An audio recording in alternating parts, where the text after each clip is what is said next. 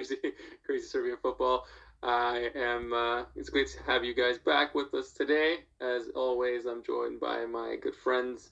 Uh, today we have uh, Luca joining us. Luca, where are you uh, this week in the world? Hey, my friend. This week I'm in Charlotte. It's getting Charlotte, North Carolina. It's getting a little, um, little cold, and I just don't like it, dude. Charlotte, yeah, it's a little, it's a little north for you at this time. of year. Yeah, for sure, man. And of course, uh, we have our man from down under, Valley. Valley, how are you doing today? Oh, did we actually finish last week's podcast? I've been talking ever since, and I just didn't realise that you, you three weren't there. Hey, yeah, we got there. Um, all right, let's keep going. Nice to hear from all three of you. There you go. And Alex, uh, how's how's it going in Belgrade today, my man?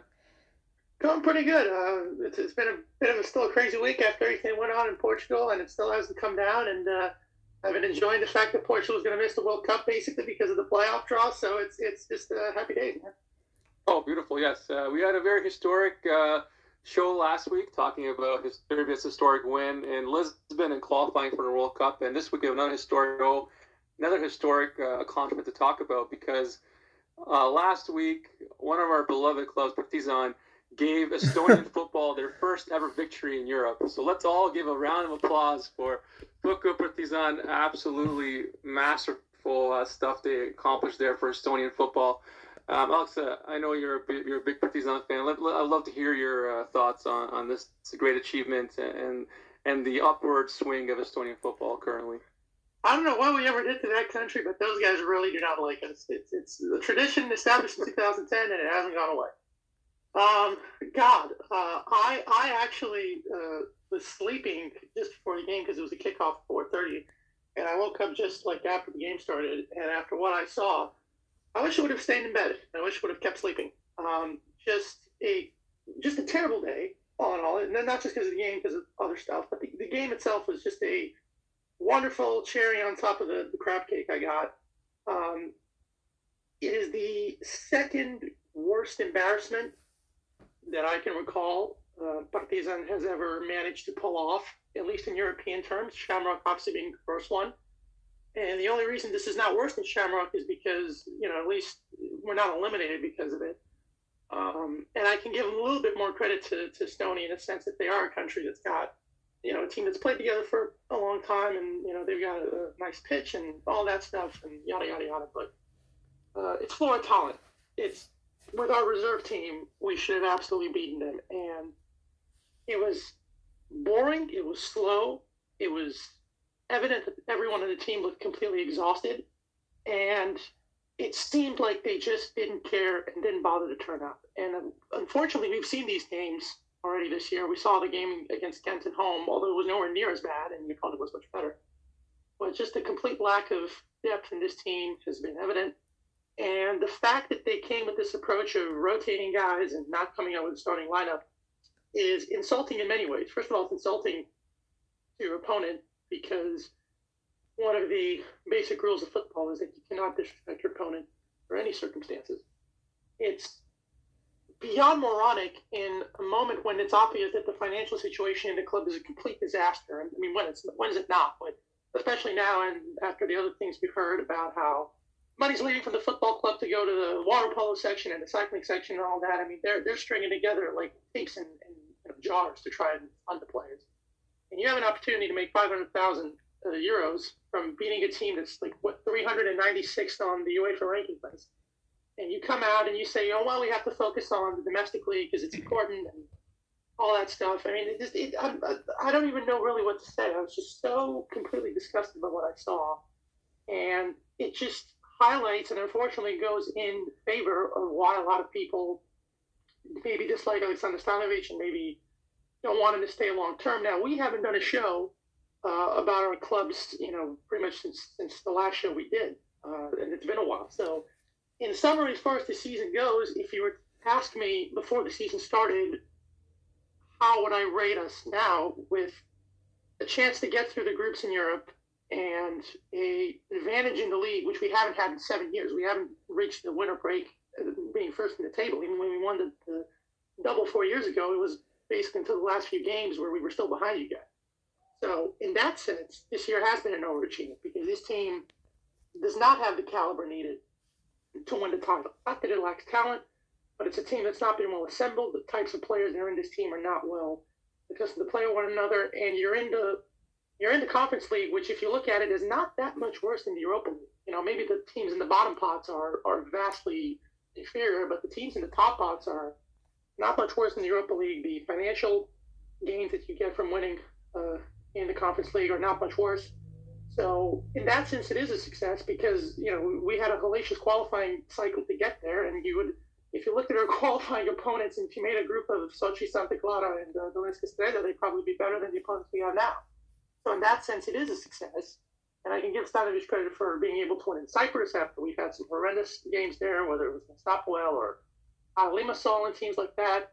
The fact he was able to knock out a Russian team, fact the team does have a tremendous amount of chemistry, does have a way of being able to close games out. You know, this this is a team that I believe does seem mentally strong and is performing to the best of its capacity, but it, it is a detriment to the fact that the team was selected in this way. And the fact that I, I don't consider getting out of this group a success. I consider it the bare minimum, and the fact that we're in a situation where we have to take the last game seriously just to get out of the group, I think is a is a is a failure.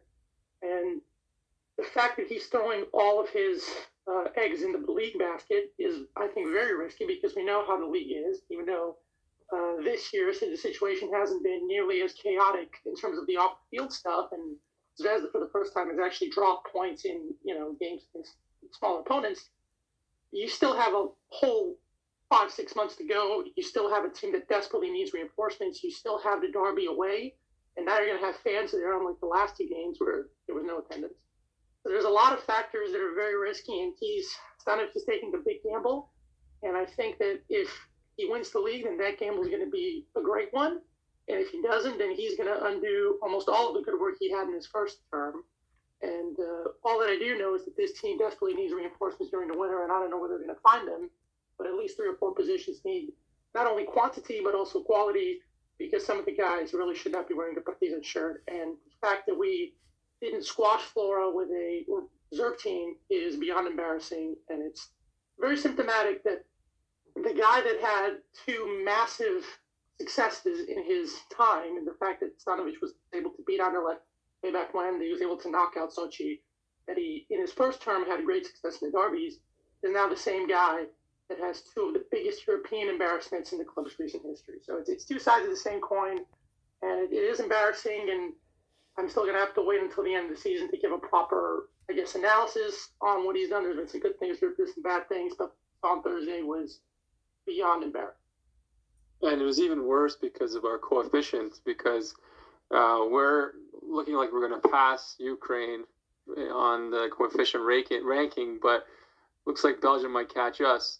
So that you know that shock loss really is really screwing us right now for the coefficient. Although I think our odds of getting two teams in Champions League still look pretty great.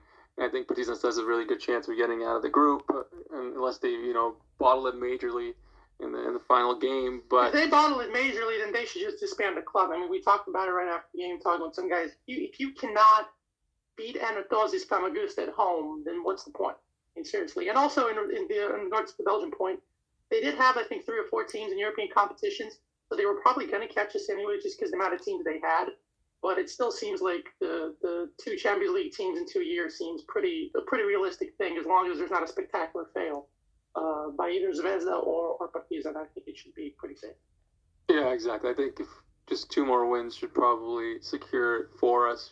So we'll have two clubs in the Champions League for next year, and then even, you know, even if that happens, I, I feel like the the tension and the stress and all the scandals and drama in the Serbian league will go down a bit more because they'll they'll both be going through the Champions League no matter what, right? So, I mean, obviously, they'll still want the title, the cup, and all that, but that should lower the tension levels just just a, just a slight slight bit, and hopefully we can keep up the good results. Um, and Zvezda as well in a difficult position in, in their group. Also, they did win uh, last week against um, Ludogorets, one nothing, and they are in first place but um, very tough games coming up. They have to travel to Braga, travel to Portugal, where they, where they need a, a win or a draw to secure um, to secure advancement to the next round. Um, we just saw our national team go to Portugal and get a result, so hopefully Zvezda can do the same thing. But it's anything far from from. It's going to be very tough going there because Braga is a, is a solid team. Um, they got a big result last game, and this group is wide open. Anybody except for Ludogorets can finish first or third. So it's a lot to play for, and I don't expect that. You know, it's going to be tough for Ludogorets to take points off off the Danes. So it's going to be up to Zvezda getting a result in Portugal. Um, Luca, what are your what are your thoughts on the clubs so far in Europe, and we can get that second uh, Champions League spot? Yeah, man. Um, obviously, I'm extremely hopeful that we can get that second Champions League spot, and and, uh, and you know, Partizan dropping points, losing to uh, Flora was extremely disappointing. And just to echo some of the stuff that um, Alexa said about Partizan's play, how it was sluggish, how players were looked fatigued or not interested, or whatever it may be. I think you could say the same thing about Zvezda in the last game. If it wasn't for that, you know, moment of uh, brilliance by Ivanic, um, and then and that magnificent goal, I mean, that would have been a zero, boring zero-zero draw. Uh, let's be honest. So I, I am getting a little worried about Zvezda's play in uh, Europe, even though they're first in the group. I believe we have ten points, and then uh, who's it? Braga has nine, and then the Danes have eight. Um, so I, I, just the last couple of games have been. It, it, looks like they just lose concentration and have been playing pretty sluggish. So I, am hoping they can really turn it around. I'm. It's going to be an extremely tough game when we go to Portugal, and I'm expecting. I'm actually expecting a uh, the Portuguese to uh, return a favor to us because of what the national team just did and get a win over there and drop us out of um, the Europa League. I'm hoping it doesn't happen. Obviously, luckily we can play for a draw and there's a possibility we could get it. I just the trajectory that we're on right now. I'm just not optimistic that we will get it. Hopefully, I'm wrong, of course. But um, yeah, I, I just feel like Stankovic needs to do something to wake up the team um, and shock them a little bit. I don't know if it's fatigue. I don't know. I don't know what it is. They just seem a little bit off. You know, the form has slipped for sure for Zvezda, especially the last couple weeks. Uh, ever since the you know the last international break, pretty much just seems like they're not playing as well. They're not dominating even in the league. They're not dominating as as they used to. And I think they do definitely need another striker. I, I know um, they're getting uh, that Norwegian guy from the Norwegian league. I forget his name, Ohi or something like that. They signed. Uh, was leading or one of the league, league leaders in, in, that league in goals, so he should hopefully help in January. But yeah, I just don't think Pavkov is is enough.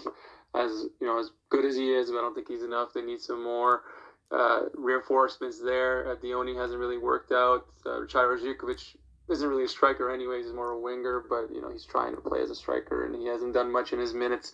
So definitely need another attacking spark. Uh, they just need a bit of. I think they just need to freshen the team up a bit. Hopefully in, in, in the winter break and get some. I know we've been saying this forever. Maybe get some new fullbacks, you know, but maybe you know it just hasn't happened in the last like two three years. So I don't know if that'll, that'll happen now. Uh, but we'll see. Definitely on a downward spiral, and I am very. I, I have a very bad feeling about the game in Braga, but Same. we'll see what happens. Veli, what are your uh, thoughts so far on on this uh, European campaign for our clubs? At the risk of sounding really controversial, but as, as you guys know, I don't shy from doing that. The word arrogance comes to mind for both Zvezda and Partizan in the last month.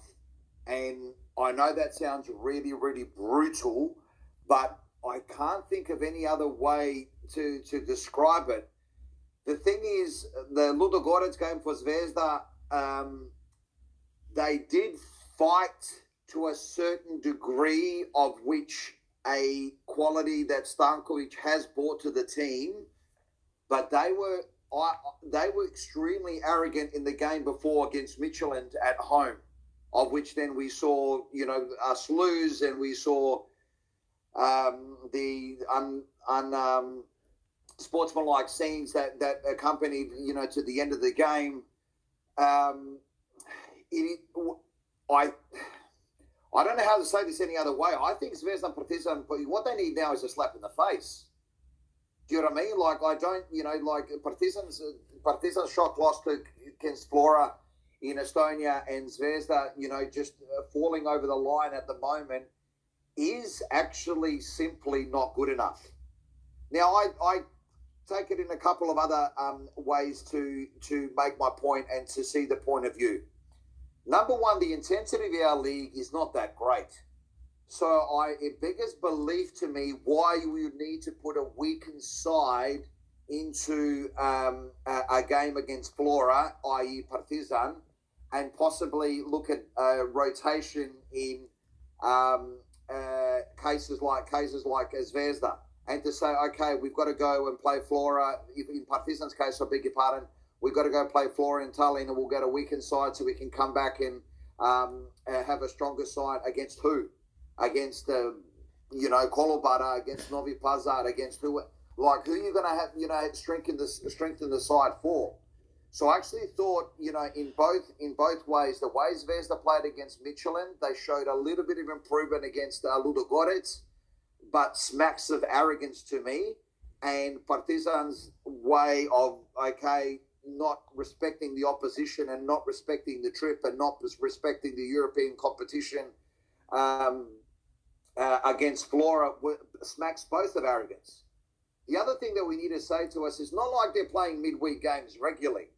You know, at the end of the day, the Serbian Cup is not known for its intensity and then the other thing that we've got to realize as well is we're in an era of more substitutions than we were pre COVID. And the Serbian League is going to go into hiatus within three to four weeks, correct me if I'm wrong, uh, for our winter break. So I don't think it's too much of an expectation to ask everything out of the players, whether it is for Partizan or Crvena Zvezda, knowing that in three weeks' time we're all going to fuck off to Dubai or to um, uh, to southern Turkey to go to gain some sun and go back into um, uh, our mid-season uh, break to say, you know, give, give it your all, because I saw massive signs of opti- optimism. Like at this point in time, I still think Partizan are favourites to win the league, you know, domestically.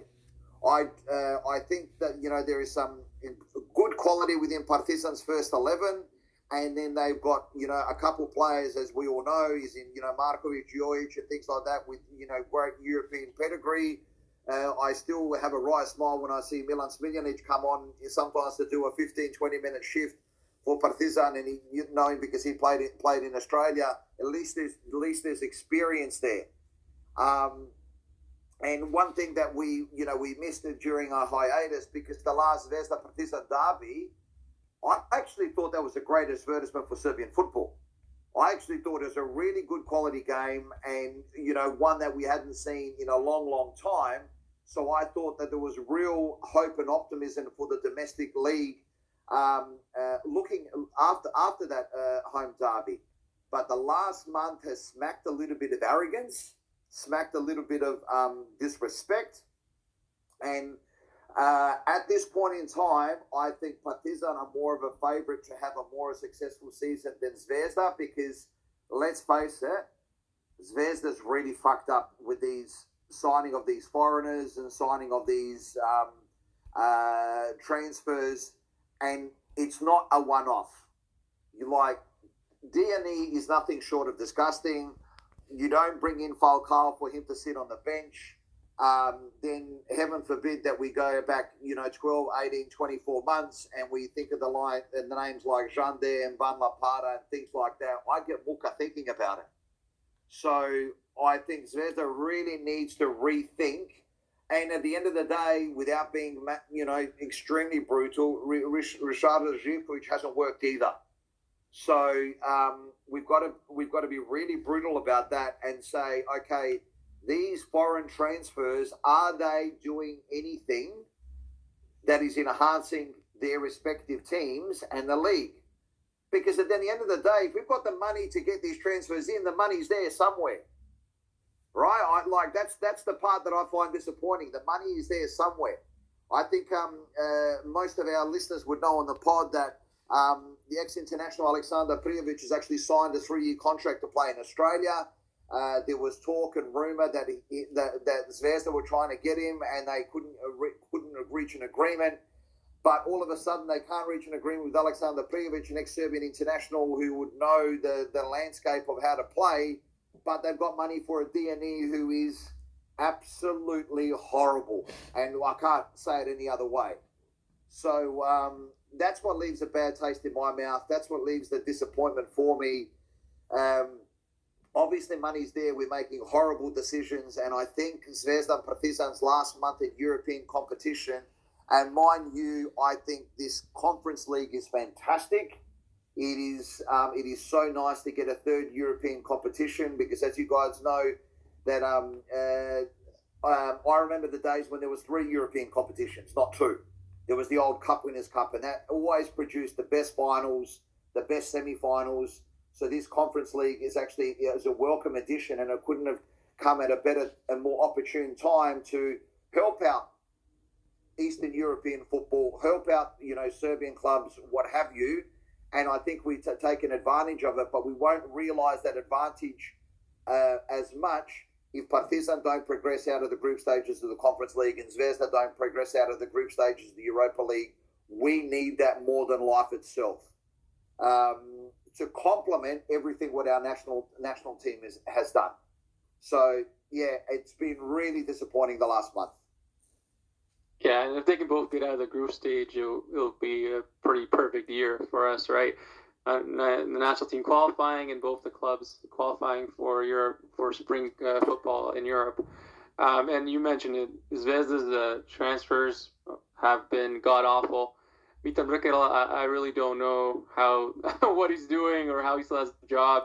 Some of some of the worst transfers the last two three years. There's really no no comment for it. The fact that the core of the team is still the same for a large part in the last few years, despite all the players they brought in, says it all because none of them have really worked out, or almost none of them have worked out. Uh, uh, uh, it just just doesn't make any any sense. They have to do something on that, and they have to. They're they're spending money. They're clearly spending money to get these players here. So obviously the uh-huh. money's there. Obviously the money's there. They can't cry foul. They can't cry poor, right? Obviously the money's there somewhere. And Falco was a record transfer, right? He was over over a million dollars, I think they paid for him. Um, allegedly paid. yeah, allegedly. I don't, I don't think I don't think they've seen any money yet. Uh, his first club. I don't think there's. Uh, was it from Lecce or Empoli? I can't yeah, remember. Lecce. Lecce. Lecce. Yeah, I don't think Lecce's seen a dollar dollar yet, which is uh, why they're going to UEFA over that. But at the same time, I mean, if you had to uh, allegedly pay that much money for him, you know, he has gotten plenty of chances, and I think he looked pretty good, you know, this past weekend. But uh, he just hasn't played that regularly, and he has played, he hasn't looked that good, and something he's looked good. So it's just, it's just not consistent. Um, so we'll see. It's, it's, very tough. I think both clubs have a good chance of advancing, but let's do some predictions. Um, so we have Zvezda against Braga and Partizan against uh, uh, Anorthosis Famagusta, however you say that. Bless you. Bless you. uh, let's hear some predictions. Uh, Alex, what are your predictions uh, for these games next week? Well, the um, the Anorthosis game, I, I, think there shouldn't be any, any debate. And it better not because I'm going there. If I'm going to be in attendance, they better win. Um, I mean, look, Anorthosis did pull off a result against Ghent, going from the halfway line of all things. But uh, I don't know. I mean, I understand that they, they you know, it, it comes back to the, because it's a wider point that I, I needed to make. I understand that, you know, it's natural for the tempo and the quality of Serbian teams to dip during the winter because the, the way that there's just not enough money in our, in our league, there's not enough money to go around for TV rights. And a lot of the times you depend on your transfers and what you get from UEFA to make sure that your budget is functional and optimal. And that's why a lot of times our teams, you know, hit their peak in the summer. And it's natural that the form goes down. And I'm not surprised that we haven't been playing well uh, certainly in Europe. But um, that also comes down to having a squad of like what 14 or 15 usable players, and it's something that could have easily been avoided. And there was no reason at all why we should have been in this position. And regardless of how bad the complete lack of any moral high ground exists in the in the board in terms of how much money they've taken, there's still no excuse for looking how we look against Florida. There's still no excuse for some of the tactical decisions. So I think at the end of game, the, the first game I saw against them, they they, they were hopeful on the, the rough domestic crowd and that they were going to come out and they were going to pressure us. We took the game to them and, and were fairly comfortable in doing so. Um, granted, the, the situation we have now is drastically different to the one we had then because you don't have Bieber due to the unfortunate case of anemia, and I hope that he gets well um, very soon. Um, you don't have Seydouba Soumah who's left. You don't have Lazar Markovic who had a really gnarly injury. I mean, that was not pleasant to see uh, the way he fell uh, on on the grass. Uh, so, so you're kind of undermanned, and your team is already suffering with minor injuries, and you don't have much rotation. Uh, ideally, I'd like to see some of the kids get a run out. I think Lazar probably just started to play better in, in the games he's gotten a chance. I'd like to see Marko Milovanovic get a chance to start because Ricardo looks like he's going to collapse every game because he never gets subbed out and he never gets rotated. Uh, but you're also aware of the fact that our history dictates that this is the type of game that we're destined to lose. I mean, I'm getting such flashbacks to the Augsburg game we even had the luxury to lose, and we the only thing we didn't need to do was to lose with a certain result, and we lost by that result. So I, I, have a very negative feeling. I think the only thing that's going to calm the fans down is it's a convincing win, and I don't think we can do that because I think Anorthosis is starting to play better. They've got some of the guys back healthy, but I do expect us to win. I think that um, we're much better at playing at home than we were away, uh, more so than any team that I can recall in recent history uh, that, that's showed up for Partizan. So I, I, expect this to win. I guess I can say, I'd say maybe two one. I think is a is a realistic scoreline. The Zvezda game is, is much much more difficult. That's that's really the money game. Um, Braga is a team that's very experienced. That's got a couple of players that even though they don't have big names, they can win a match with an individual moment or a piece of brilliance, a shot from distance, or whatever and the way that Zvezda won the game at home was was bizarre. I mean, it was it was gutsy and resilient. But you had Milan Rodic scoring a header from the edge of the box, and you ended up getting a penalty. And really, Braga had the better chances. I don't remember the possession stats, but they were the team that had the better initiative or were more concise and more sharp. And we are talking about a team that's consistently played in the knockout stage of the Europa League for years now. They they in the Champions League, so maybe they don't have the players that they maybe had five, six years ago, but they still got guys that have played together for a long time. They know how to win. They're a tough side. Um, history for Zvezda goes in their favor. We remember the game in 2005 when Zvezda was able to make a 1 1 there and, and advance in, in what was the UEFA Cup back then. Uh, the rematch was two years later, I think. They lost 2 0, so this is a rubber match. And I think that they're going to be somewhat influenced by the Midtjylland game. I think they know that Midtjylland's probably going to win that because Ludogorets, despite their innate attacking ability, they can't stop the four of us from scoring. So I think that they're going to be aware that if they want to get something, they have to win the Braga game, which might be the wrong move for them. But I also think that the Ludogorets game showed that they have the capacity, despite missing on their transfers and despite changing of the formation because they played three at the back against the Ludogorets um, they have the capacity to soak up pressure, and they have the experience. They played together for, for a while.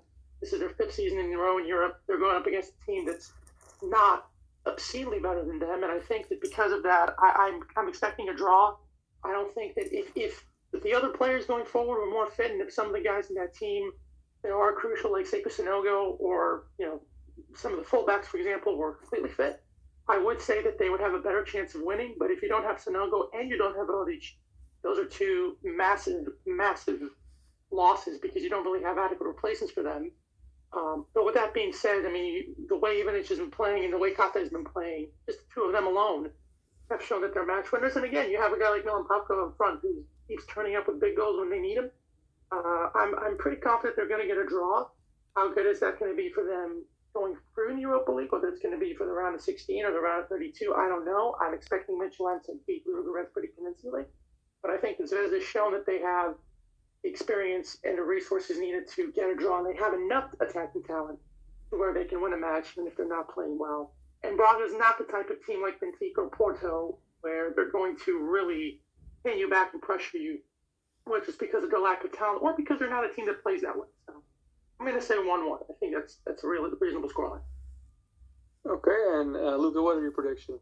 Uh, before I get into my predictions, I do just want to mention, despite all the pessimism on this podcast, dude, it is, um, myself included, of course, it is beautiful that, you know, we're talking about and Partizan both in prime position to go through, to play uh, in European football in the spring. So, despite all the pessimism and that maybe the, our teams haven't been performing in the last month or so, um, it's still a beautiful time to be a supporter of either club and of course you know the national team and everything. It's just a good time for Serbian football in general. So I just want to put that out when you take a macro up uh, look at everything. Uh, for prediction wise, I think Partizan will actually do it pretty easily. I think they're gonna get the the boys in the uh, black and white are gonna get a 2-0 uh, win. For Zvezda, I already said I expect them. I, I expect them to really get um, their asses handed to them. But I'm gonna go with a two-one loss. But I'm gonna also predict that in the other game, uh, Midtjylland will tie one-one with Ludogorets and therefore will go through. Hopefully that's what happens. At best case scenario, I think Zvezda can inch out a, a draw. I the way the, the, the kind of form we're in right now, I just don't see us going into Portugal and getting a win. Yeah, and uh, what are your predictions? Lorca, brother, I absolutely agree with you, as I you know do with you, Alex, and all that type of stuff. But um, we're in the situation now whereby we need to raise the bar, right? So our expectations, we need to challenge ourselves as as Serbian football as a whole to raise our bar. Um, and then I am, am, you know, put it this way: I Partizan should be Anorthosis, and they they should go through, and we can all call um, uh, a hiccup. Zvezda, on the other hand, against um, um, Braga, that's going to be a very, very different mission. Braga had some very, very high quality moments when they played against Zvezda in Belgrade. They are they're a, they're a good team. They're a good side. They are managed very well by Wally old manager Carlos Carvalhal, um, who's very, very well respected in Portugal and abroad. So this is going to be a tough call for Zvezda. A really, really tough call. Um, Zvezda's Zvezda's um, uh, weakness at the moment is their lack lack of depth. So their first 11 is good, but who they take people off the bench and things like that, if, if things need to be changed, because we're in an era now where COVID plays a part. And, you know, like Alexander Katai has never been the same when, um, um, uh, never been the same when he got COVID. And, you know, he got, got better, got better after that, or supposedly got better. So you know we're in that era now where people are taking longer and longer to get to get back to, to full fitness. Especially when only uh, three players on the team are actually vaccinated or, or whatever. Absolutely, absolutely, absolutely. But uh, you know, as I keep going to that whole subject, you know, it's each to their own, right? So um, you, you you take your consequences for and you take your consequences against. So listen, I want to win more than life itself, right? We need to build onto this momentum. Um, I I just think that we now left it to the hardest possible scenario, and I think the worst thing that we can do is play for a draw. You know, like I'd rather Zvezda play for a win and end up drawing rather than playing for a draw and end up losing and not going anywhere. Um, uh, so I believe that's going to be that's going to be our greatest challenge, and then hopefully what we what we want to do is play European football next year.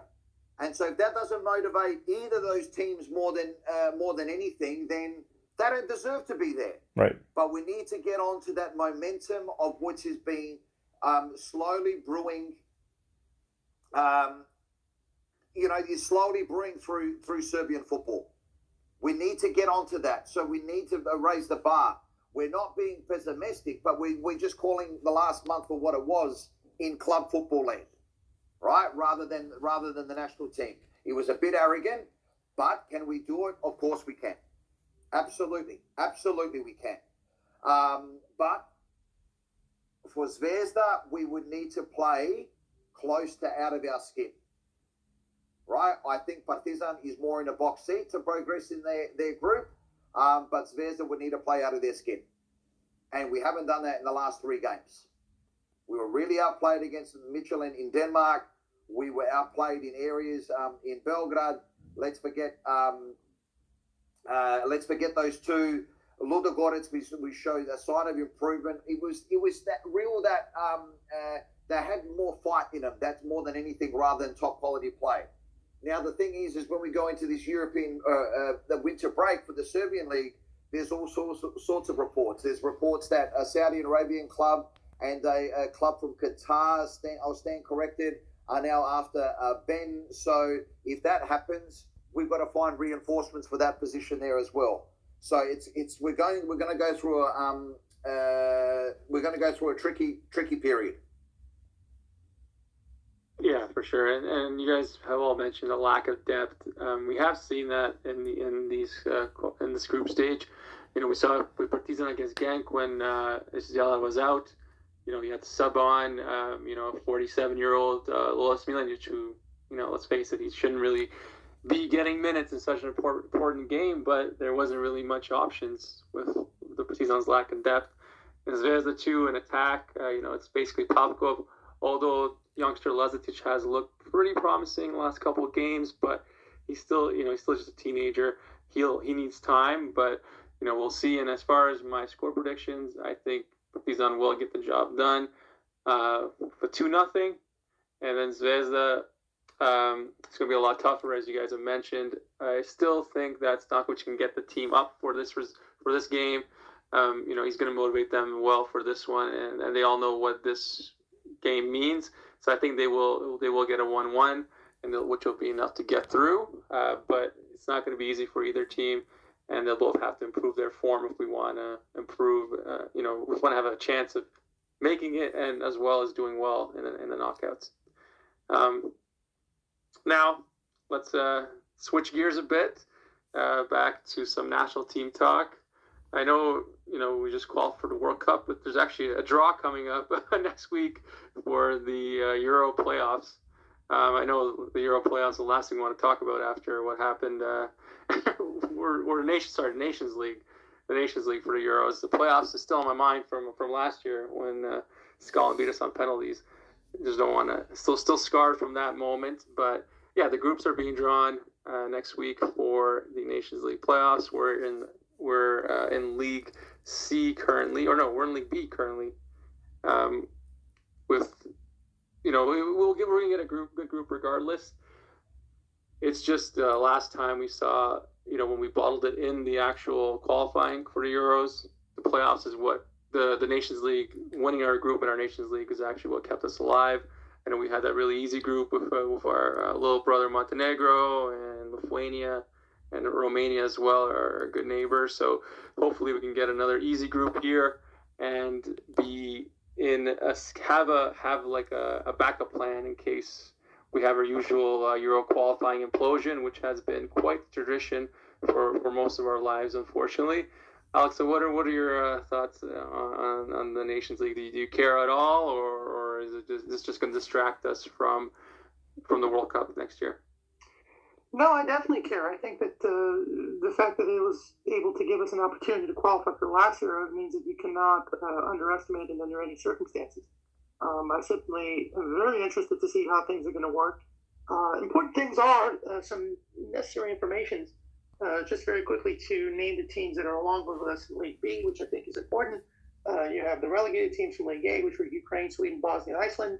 And along as you have Finland, Norway, Scotland, Russia, Israel, Romania, Ireland, Slovenia, Montenegro, Albania, and Armenia, um, which, if you read those names, apart from maybe Ukraine and Sweden, there's really not a team that I would say that is better than that. Like, even like Russia is, is a tough matchup for us. But if you saw how they played against Croatia, if we were a matchup against Russia right now, we'd beat them. I'm, I'm sure of it.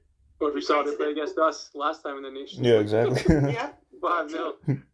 Um, Sweden is, is a is a tough team in terms of its its defensive ability and in terms of their cohesion. But I think that the fact that they brought Ibrahimovic back might be a problem for them. Now, whether he stays for the Nations League or not is a different thing. Um, but I, I, still believe that uh, that talent wise are just much better, and also tactically much more advanced than, than they are. And the other teams were just more talented then. And I think the consistency we've shown in these qualifiers dictates that. Uh, that our ability to beat the teams that we're better than is great, which is a, a very good trait of his generation. Because if you look at it, we really haven't had a hiccup against the small teams since we drew with Armenia, which was what almost eight years ago. All the other small teams that we played against, whether it was Georgia, whether it was Moldova, Lithuania, uh, Luxembourg, we've beaten all those teams. I think that's something that the Nation League is good for. Uh, the other important information is that the games are actually going to be played very close together. You have six match days, uh, four of them are going to take place in June, obviously because of the fact that Qatar, uh, the World Cup's going to take place in November. Uh, you have the first two match days between June 2nd and June 8th, and the next two match days between June 8th and June 14th. So you actually have four games to play with, which is very, very weird. Um, and I'm interested to see how that works. If anybody knows of our historic um, achievements in terms of how we play in certain months, uh, usually when we're playing in March or when we're playing in maybe even September when the season's just underway or when the season's in full swing, our results are pretty good. Uh, but when we're playing in June, when the season's at its end, our results are notoriously bad. So I think that's a factor that you actually have to take in because all these guys are going to be at the end of the season. And it is going to be interesting to see how teams are going to prepare for Qatar when it's going to be in the middle of the season, how the camps are going to work, but obviously that's way down the line.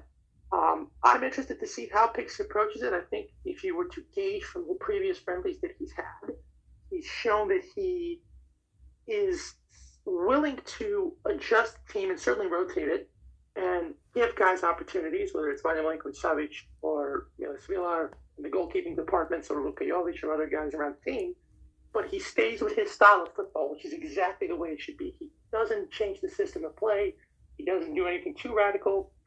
He just looks for guys that can be different types of options in a fairly similar system that he's trying to implement, and he's just trying to strengthen what we're already doing. And I think that he's somebody who can manage the Nations League really well, because if you remember the last time under and we came out with strong teams. We didn't rotate, really didn't try out new formations, and uh, but it wasn't that we were keeping the same formation to strengthen how we played. It was because he didn't know what else to do. I think Pixie used this time to really maybe even experiment, uh, maybe try something new. Certainly, he's got enough options where we've got probably a roster of 20 to 25 usable guys where he can change and rotate players in between. And uh, I really expect us to go out and probably be in contention to win the group. I don't know how the, the ranking system works in terms of where we're positioned, but I'm assuming since we just narrowly escaped relegation, we can probably expect to get Ukraine or Sweden or one of the teams that got relegated from League A. So, uh, but with that being said, this team has shown a willingness to win every game. They take every game very seriously. You can tell from the Qatar game just before the Portugal game that they took that one very seriously. Uh, so I'm interested to see what happens. I'm hopeful that uh, this FSS uses reasonable prices for those games because I think it would be good to have four games in, in two weeks. It would be great to get the, the fans to come back and watch. Uh, but I'm equally interested in the March period when the playoff games are going to take place. How are we going to pick our opposition? And if we're going to have any friends at that point, because we don't really have any sort of um, obligation then. So it's an interesting period, but I think Pick's shown that the, the, handling of the friendlies has been done well. He's giving you guys opportunities, and I'm pretty sure if other new guys start playing well uh, in the following six to eight months around Europe and the world, he's not going to be scared to give him a chance. So I, I think that he's shown that he can manage it well, and I think that the talent we have dictates the fact that we can win the Nations League, which can be very useful because well in Austria uh, made the playoffs for, for this World Cup based on their Nations League performance. So it, it's also something that can be very useful, and I think he's aware of that. So I'm, I'm yeah. actually excited for it. And I think yeah, it's it's a great. I think it's a good good place to test some players as well. Um, you know, uh, I think our squad is fairly set, I would say, but there are still some positions that we could use some reinforcements in. I mean, I'm, I'm sure he might give a chance to the to the duo from Bochum, who's playing very well uh, currently, Milos Pantovic and Erhan Mašović. Those guys are playing regularly for their club and they're doing pretty decent in the Bundesliga. So I think he's going to give them a chance. Maybe we'll see more of uh, Milinkovic Savic in goal uh, to see you know who's going to get that spot for the World Cup. Uh, so I, I, think it will be a good good opportunity for him to see a bit more players, and I'm sure he's going to rotate a lot and experiment a lot, especially with those June games. Our older players, uh, I'm sure Tadic isn't going to play all those games. You know, I'm sure Mitrovic is going to get plenty of rest. We'll see some Jovic and uh, Vlahovic in there for, for most of those minutes. So uh, I think in, in that sense, it's going to be good because we'll have some time to uh, we'll have some time to test some players. Uh, Luca, what are your thoughts on, on uh, the upcoming Nations League? Yeah, I'd have to um, agree with you know everything Alexa just said. Um, but I will add of all the names that he just read that are going to be in uh, what B League B, whatever whatever it's called. Um, you know, I, I I'm not, I don't care who's in our group. I, as Veli talked about, it's it's about leveling up now, I, and I agree with that. And I think that means that you expect to be first in in whoever it is in this uh, Nations League group that we get. Um, So I'm be expecting that, and if um, the Qatar friendly is any indication, I don't think that Pixie will be stepping off the gas pedal anytime soon, especially not for uh, the Nations League, and especially not when you can use the Nations League as a total like launch pad for just going into uh, Qatar uh, and and the World Cup um, on an extreme high. So, you know, I'm expect anything less than first place in the group, no matter who we get in the group, will be a disappointment in my eyes, and I think also in Pixie's eyes, um, especially since he was able to just take us directly to the World Cup and by beating uh, Portugal at uh, in Lisbon. Um, so that's that's what I'm expecting, and, and I also think it is a good time to obviously try out new players. I think other nations will be doing that as well, so we can. Um, so it'll be pretty pretty even in that department. Um, so yeah, man, I guess that's where that's where I'd be. It's time to level up and expect to be first. Yeah, and I think we we all know Pixie's uh, mentality by now. He's to want to win. He's to want to be finished. He's to want to finish first. I don't think he's to treat this like friendlies at all uh, because he knows the importance of qualifying for the Euros. And I think also another thing that we can use these games for is to you know cap tie some players that are potentially you know playing for other countries currently, like uh, Lazarus Samardžić from Udinese or Darian Males who's doing very well with FC Basel currently. So guys like that who are who are you know still kind of on, on it's unsure who they'll play for. You know, there could be this could be another opportunity to get some of those players into our team and you know give them some minutes to cap time for the future, especially since you know we're going to the World Cup. We have some leverage in that sense currently, and of course we have a legend as a manager, which won't hurt either when you're when you're talking to these players and trying to you know in a, in a way get them to play for us and not for you know Switzerland or Germany or whatever other other country they can play for. Veli. Very quickly, Milos, uh, before yeah. Veli comes in, sorry to interrupt. Uh, the kid from Bayern, I forget his name. Did we did we lock him up, or uh, is is he still? Uh, I forget his oh, name. Montego, yeah, he, he, plays for he's, he's he's playing for the under nineteen, so I, I, don't think. Okay, cool, cool. Yeah, I don't. Well, I mean, who knows? Germany can always sneak in, but for for now, he's playing for us. Yeah. Milos, can I throw something out there, brother? Right? Yeah, brother. This is what I'd love to see more than anything we're in a weird phase of a World Cup history where it's being played in December. Many of the leagues are going to finish. Some of them, I've heard that um, uh, the English Premier League is going to finish eight days before the opening match at the World Cup. So there's really only the June fixtures and the March fixtures that are taking place before the World Cup starts. That's not a lot of time in you know what I would love to see more than life itself. The June fixtures are the Nations League, and I can't believe I'm saying this, but that uh, the Nations League and the Euro, uh, Europa Conference League are two of the best ideas UEFA have come up with in the last 50 years because they've been riddled with scandal just like FIFA and everything else. And I can't believe I'm actually um, saying that. But yeah, at the end of the day, credit is credit is due. I think the Nations League is fantastic. The more meaningful internationals that we have, the better it is.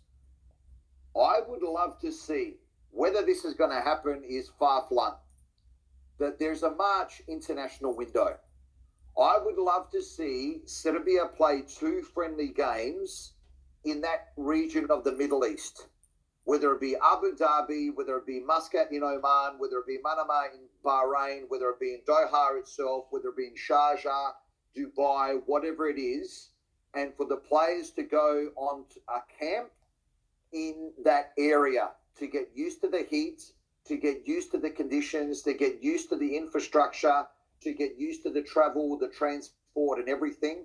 Granted, I believe in March the heat um, uh, would, would starting to get worse because you'd be coming off the northern hemisphere um, winter but I would love to see two friendly matches. I believe, Alexa, you're closer to the Serbian media than, than I am. The, the first mention was possibly Milovan Rajevac, the ex-Zvezda goalkeeper, who's now coaching Ghana, um, for that to be one of Serbia's opposition in those March friendlies. Um, but I would love to be like a study tour, if you will, a preparation tour that they went to the Middle East to get ready for the World Cup because it's literally this March international window, the June July international window. Correct me, but we know we both know it's there. and then it's basically the World Cup.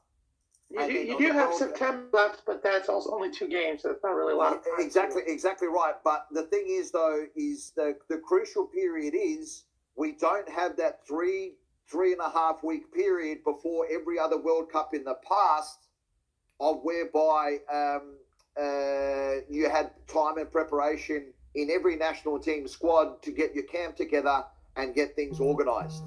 So Yeah, I would I think to, that's a I- good I- idea. But if we remember, uh, you know, this summer when we went uh, to Asia, how many players pulled out? You know, whether it be from you know minor knocks or their But club this is just again, not wanting again to this go. is where uh, this is where we need to change, right? This is where we need to change. This is where we need to get onto that momentum, because at the end of the day, European players going to going to Middle East. That's a four-hour trip. Trust me, I've done the I've done that leg um, many a time. It's four to five hours. If they were going to the other end of the world playing games in Panama or Costa Rica, then uh, they would see Lorca there, but they'd also um, uh, have a long trip home. Um, so um, it's it can be done. It is more than feasible. It is more than feasible. So I don't know. I, I would just I would love to see that to give us the best possible chance of succeeding in that World Cup. Our ambition must be at the World Cup is to get out of the group stage and then win a match. And after that, trouble that. Right? Throw your hands up in the air and enjoy yourself. But I reckon that, and we don't know the draw. We don't know the groups. We don't know our opponents. We It shouldn't matter. It shouldn't matter, right? If you're playing your game, right. it shouldn't matter. Exactly right. So we are in that area, and was, and I was crapping on, which I'm known for in the last pod. The wave is coming. We're not on it yet, but the wave is coming, and we need to get on board as fans, as administrators, as players, as managers. That's what we need to do, and we need to make smart, wise, calculated decisions to make sure that um, we succeed. Uh, we succeed in any way we possibly can.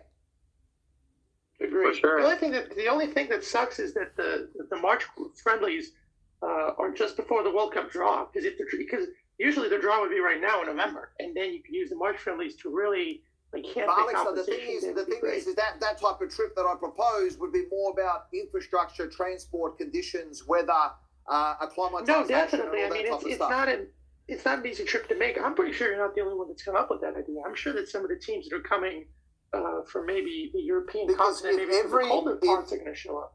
if my shitty research has, has done its job, and if all the other reports are are um, uh, uh, true and factual and correct, yes, the stadiums, most of them are within forty to forty five minutes uh, from each other, but accommodation is going to be more than a challenge. There's also there's already reports that there's no rooms left. There's also reports I've heard on another podcast that's inferior to ours, but um, that um, uh, some of the Airbnbs in Doha are going at around fifteen thousand pounds a month. So Yep. um, uh, it is going to be very very difficult already. And I know that all the national teams will not have problems, you know, with accommodation, this, that, and everything else. But I feel sorry for the poor, uh, poor um, uh, fans that are going to go there. But um, these are the these are the type of logistical situations and challenges that we just need to be prepared for. And I think we need to prepare as quickly and as uh, extensively as we possibly can. Yeah, and I think one of uh, one of our listeners from the UK just shelled out, I think around eight thousand pounds for his accommodations for Qatar, if I remember what he wrote to me. That, that's not even counting the, the price for the tickets, right? Yeah, he has no no tickets yet, just just the accommodations that he set up for himself. That's how much. so- That's how much uh, Maluka lost now. Get, getting onto this podcast now from cryptocurrency. Oh man, I haven't Yeah, seen the I'm charts, dude. right Uh, yeah, exactly right. We're really, really killing the man. You know what I mean? He's making massive gains. He can afford it. yeah, yeah, dude. Absolutely. Maybe I won't be going to Qatar after all, dude. Charlie You wants have- brother. you have to be there. Charlie, Charlie wants it, brother. Charlie wants it, but it's your shout anyway. All right, so as long as you know that. yeah. Yeah, and I think you know when we look at the, the playoffs that we won't be in, thankfully, um, we do have a chance to move up in pots.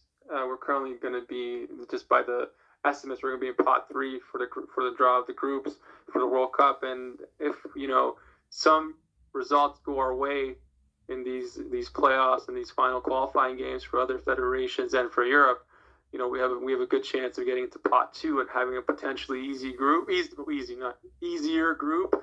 Although pot three and pot two, you know, they're both going to be filled with strong teams. I mean, that's that's really pick your poison. I mean, I don't really see much of a difference there. The, the thing that I would say is that because you get two European teams max, I'm pretty sure that the, the pot one team is going to be either Qatar, Brazil, or Argentina. Because most of the simulations people have done, like 70% yeah. of them show that. So I mean, you can kind of plan a little bit because of that restriction, but uh, I wouldn't like to be any of the pot one teams looking at pot two and pot three because it's it's dead even in my eyes.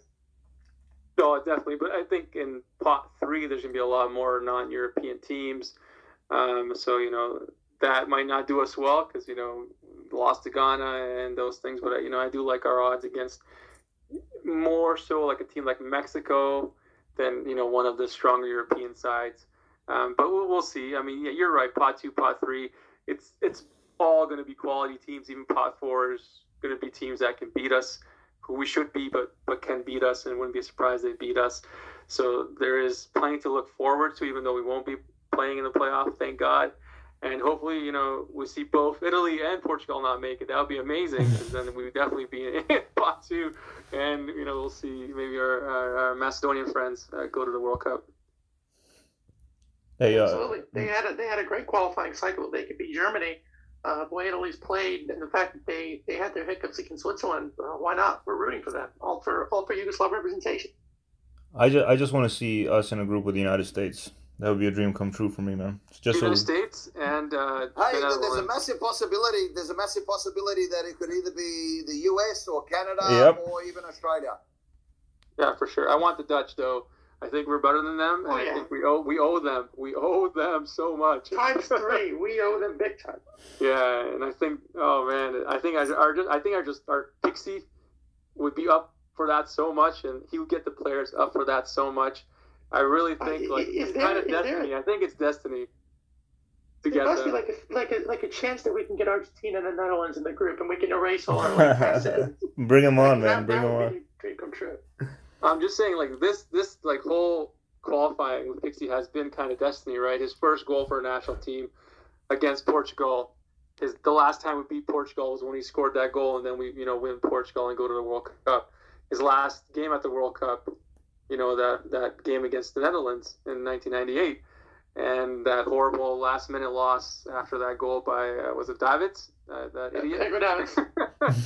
yeah, so I think I think like not to, not to mention, not to mention the six one, but uh, yeah. Well, yeah, I don't want to talk about that. Yeah, yeah. But his last that never happened. That was that was, that was 1998. Were you guys like five when you were watching that or what? I was in my I was in my dad's balls. no, I, remember, I remember it well. I remember it well actually.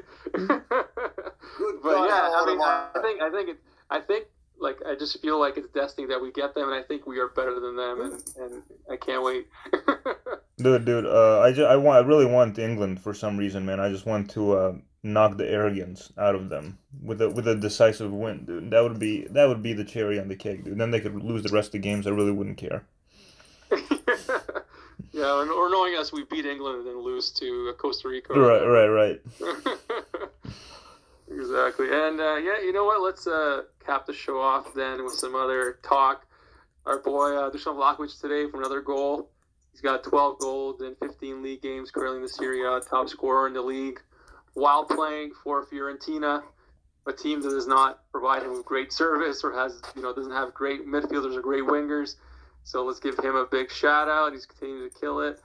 Um, any any mentions you want to make, Luca? Players are doing well currently. No, I actually watched the um, the Vlahovic the game today. Um, and yeah, man, he was great. He was great. Um, I do want to I do want to give a shout out to uh, Milos Pantovic from Bochum. We kind of uh, briefly touched on him, but he had uh, two amazing goals, a, a long range, basically from half field, um, very recently, and those those were beauties. Great vision on those.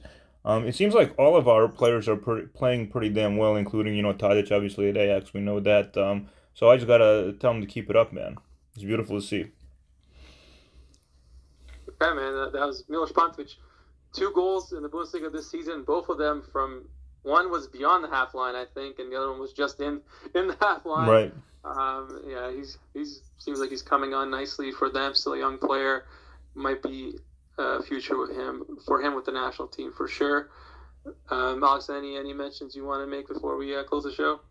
I was definitely going to mention Pantovic, not to mention that both of his goals came with different feet. The first one was with his left, the other one was his right. And uh, when you look at the fact that our center back position might be the only one that hasn't been fully decided, uh, we can use all the help we can get. I also watched Vlahovic and uh, 29 and 39 goals, 29 goals in 39 games, and the ease of which he makes it look. I mean, he, he's just effortlessly gliding past people, and uh, much better than Erling Haaland in my book, any anyone else's book. So, I uh, don't really know who I would I would uh, shout out. All the guys playing well, and, and they're they're keeping up a good form.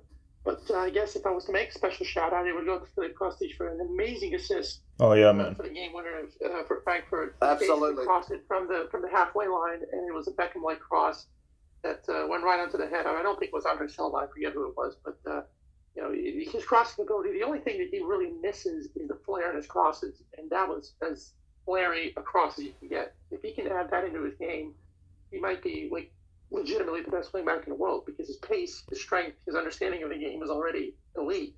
And uh, if he can just add technical aspect to it, and if he can work on his weaker foot, which he also displayed very well in that game, because I watched it a little bit, um, he would he would be such a difference maker. So shout out to Filip Kostic and shout out to all the guys, man. They're all playing well. And but very quickly, uh, before I give Ellie a nod, there are two things that I'd like to mention. First off, on a less uh, lighter tone, uh, shout out to Stefan Jelovac, uh, the, the basketball player uh, who unfortunately suffered a brain hemorrhage. Uh, a couple weeks ago, he was a key member of our team during the qualifying cycle for the World Cup uh, two years ago. A very good player, and we, we wish him all the best. It's a terrible thing that happened, and you know a lot of respect to the Greeks for for paying all of his medical bills and really being there to support him. And on a lighter note, a shout out to the informative agencies of Serbia. I don't know if you guys saw the story. It was revolving Milan Smiljanic, of all people. Funny enough, they've only mentioned him. Uh, Vladimir Vuletic, who was the former uh, legal counsel for Partizan who left the club, uh, gave an interview today, and he talked about how there was directive, uh, basically an order from the uh, informative agencies that Milan Smiljanic has to sign for Partizan because his money and the paycheck he's going to get is going to go to his like best man or whatever, who's a highly positioned politician in the Serbian Progressive Party. So oh, that's the fantastic. chaos, the chaos in Serbian football just carries on, and uh, not to mention the fact that he also uh, paid for the, hotel trip that we had when we went to play against Santa Clara. So shout out to Milan Smiljanic for uh, being a wall of bond. Uh, top notch stuff. You know, Daniel Craig, you have a Daniel Craig, you have a replacement. Uh, fine ones. Nothing. That's like that's like me. That's like me losing twenty kilos, going to play football again, signing for my local club, and my money going to the Australian Greens Party. It ain't going to fucking happen. you, you, seem like a Green Party type of guy. yeah, I know. Fucking happen. Jesus Christ. Hey, hey, uh, let's also. Hey, I, I, wish, I wish, I wish you were here because there's going to be a protest uh, this this weekend. Uh, it is going to be oriented by the Green Party, but uh, it's going to be much more, much more radical and much cooler than what you guys have. I think you can get the best of both worlds here. But, uh, yeah. Hey uh, guys, let's let's also not forget to give a shout out to our boy, uh, the new mayor of Miami, Nikola Jokic, dude. Absolutely. Him and his bros. Him and his bros, man. Oh man. Well, he's up on the MVP. oh, that was amazing. And Veli, of course, we can't end the show without your final shout outs and thoughts. Go ahead, my man. Absolutely. So I'd love to get a massive shout out to the Avala Football Club, which was formed in 1968 um, in Sydney, Australia. It is now known as the Bonnie Bonnyrigg White Eagles. Have a massive history within Australian Serbian uh, football, and one of the big things that they have is their um, youth development and uh, talent uh, progression. Um, I have a massive shout out to two very young lads, Danilo Mrištrak and Aleksandar Juricic, who have been selected in the um, youth team for Sydney FC, which is the um, uh, team in the A League, so the, the professional divisions within here in Australia. As many of our listeners would know, uh, Milos Ninkovic is playing his fifth or sixth season now, ex Serbian um, international uh, playing here in Australia. So a massive shout out to Danilo and Alexander. I hope your uh, career progression uh, just goes leaps and bounds. And to Avala, um, to you know Bonnyrigg White Eagles, again, well done, fellas, for your massive um, talent and youth development program to keep producing these young kids, and let's hope that they um, uh, get a very, very fully uh, fulfilling career. And my last shout out, guys, let's, I'll be really, really transparent here, and to all of our li- uh, listeners, to my little man Atanasie, who unfortunately broke his arm last night and spent the night in hospital and things like that. You were very, very, very brave. Uh, your parents are really, really proud of you. Um, guys, he, he loves playing football, loves playing basketball. Um, he has a, the, the Puma Serbia strip, of which he hardly ever takes off. Um, and he gets up to watch all the games and goes to school, you know, almost half uh, half asleep, which he takes after uh, takes after his old man. Not a problem at all um, because of the time difference. And um, so a massive shout out to him. You're a very very brave young man, and he's a massive Cristiano Ronaldo fan. And then when Serbia played um, Portugal two weeks ago, and obviously we got up and all that type of stuff, and I asked him, said Atanasi, well, what about Cristiano Cristiano Ronaldo? There was a big pause, and he just went, "Ah, bugger him." So um, uh, it's not, not, nothing better than that. So massive shout out to you, a massive shout out to Danilo Alexander, and uh, as I say to everybody, all the every single time, Živi zdravi Billy. That's right. Get well soon, our, our, little man, our number one fan, of course. Um, and everybody, thank you for listening, and uh, we'll see you next week.